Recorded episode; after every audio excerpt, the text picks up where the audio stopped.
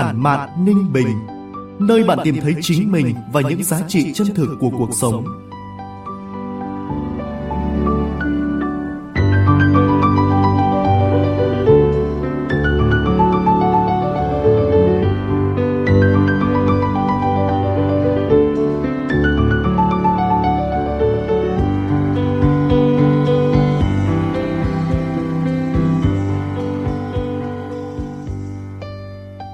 Phòng thu của báo Ninh Bình, chào mừng quý vị và các bạn đến với chuyên mục Postcard Tản mạn Ninh Bình của báo Ninh Bình điện tử, phát sóng vào 9 giờ sáng thứ bảy hàng tuần tại địa chỉ website báo ninh bình.org.vn, các nền tảng số Spotify, Apple Podcast, Google Podcast, kênh YouTube và trang fanpage Facebook của báo Ninh Bình. Tôi là Tuấn Anh, sẽ đồng hành cùng quý vị và các bạn.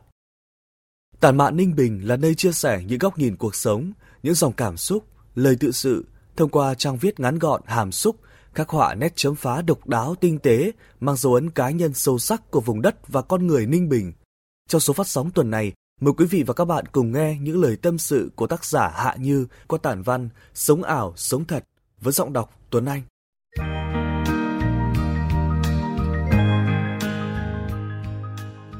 Hiện nay, có không ít người lên án bệnh sống ảo trên mạng xã hội của những người hay khoe ảnh gia đình những niềm vui trong cuộc sống, rồi những ảnh tự sướng bị chỉnh sửa quá đáng. Với cá nhân tôi, mạng xã hội không chỉ là nơi bày tỏ quan điểm cá nhân, mà nó còn là một sân chơi giúp người với người xích lại gần nhau hơn. Cảm thấy mình được quan tâm hơn, được bày tỏ những nỗi niềm hàng ngày trong cuộc sống mà không thái quá với mực độ dày đặc khiến người khác thấy ngột ngạt. Nếu bạn cảm thấy không thích những chia sẻ, những hình ảnh cá nhân bạn có thể lướt qua, chứ đừng bắt mạng xã hội phải là một kênh tuyên truyền xuôi chiều, vì chức năng đó đã có những cơ quan làm công tác tuyên truyền đảm nhận. Với cá nhân tôi, tôi không định kiến với những người sống ảo trên mạng, mà tôi định kiến với những người sống ảo trong cuộc sống thực. Bạn có thể sống ảo trên mạng, nhưng ngoài đời hãy làm ơn sống thật. Đừng để người khác phải dùng kính hiển vi để soi ra con người thật của bạn hoặc phải dùng kính dâm để bớt bị ảnh hưởng bởi những cái giả tạo mà bạn tạo ra, như những tia cực tím, cực độc, nhưng mắt thường không nhìn thấy được.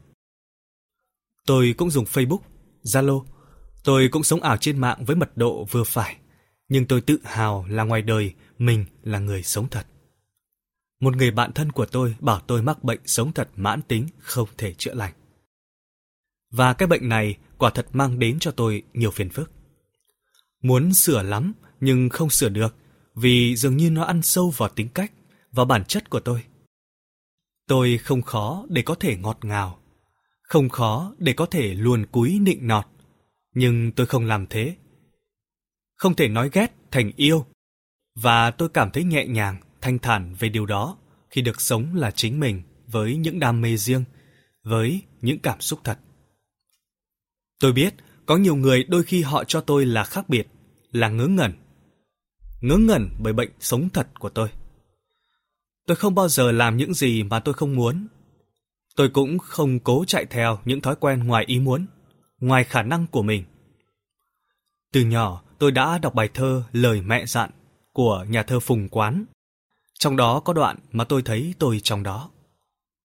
Yêu ai cứ bảo là yêu, ghét ai cứ bảo là ghét dù ai ngon ngọt nuông chiều, cũng không nói yêu thành ghét.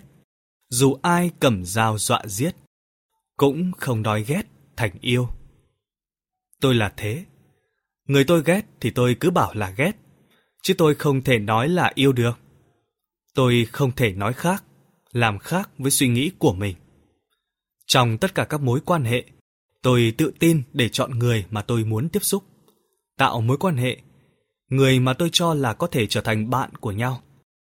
Qua hành trình dài và những trải nghiệm được học ở trường đời, tôi thừa biết ai sống thật đối với mình. Ai là người họ dùng lời nói đãi bôi và tôi tự đào thải. Tự loại những con người đó ra khỏi cuộc sống của mình như một dạng thanh lọc tâm hồn.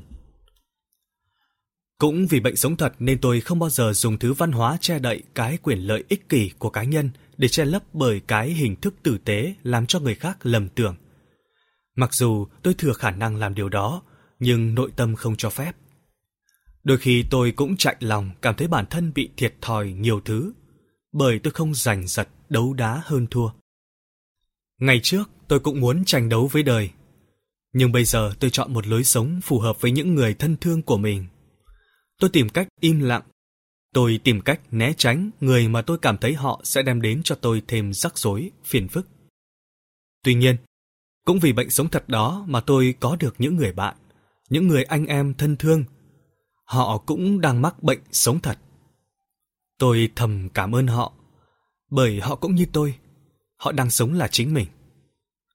Tôi tin rằng khi trao đi yêu thương sẽ nhận lại được yêu thương. Khi trao đi sự chân thành sẽ nhận lại được chân thành. Khi tôi sống thật với người thì người sẽ sống thật với tôi.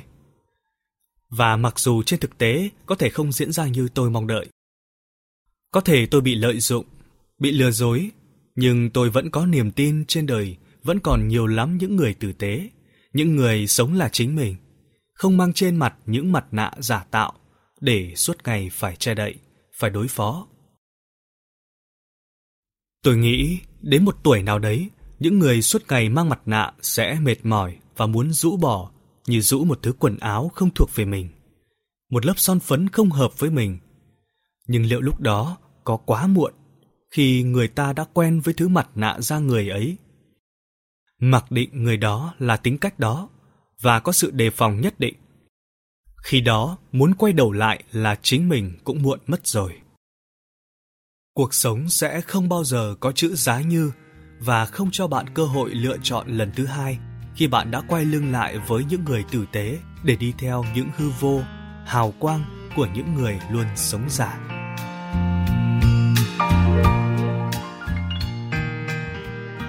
Chương trình tuần này đến đây là kết thúc. Mời quý vị và các bạn đón nghe số tiếp theo với tác phẩm Phụ nữ thông minh của tác giả Lê Ngân phát sóng lúc 9 giờ sáng thứ Bảy, ngày 17 tháng 2 trên kênh Bosscat Tản Mạn Ninh Bình của báo Ninh Bình Điện tử. Góc nhìn cuộc sống của bạn là gì? Bạn đang có suy tư, tâm sự gì? Hãy chia sẻ và cộng tác với chúng tôi qua địa chỉ báo ninh bình.org.vn hoặc trên trang fanpage báo Ninh Bình để chúng ta cùng khắc họa sắc màu đa dạng của cuộc sống. Xin kính chào và hẹn gặp lại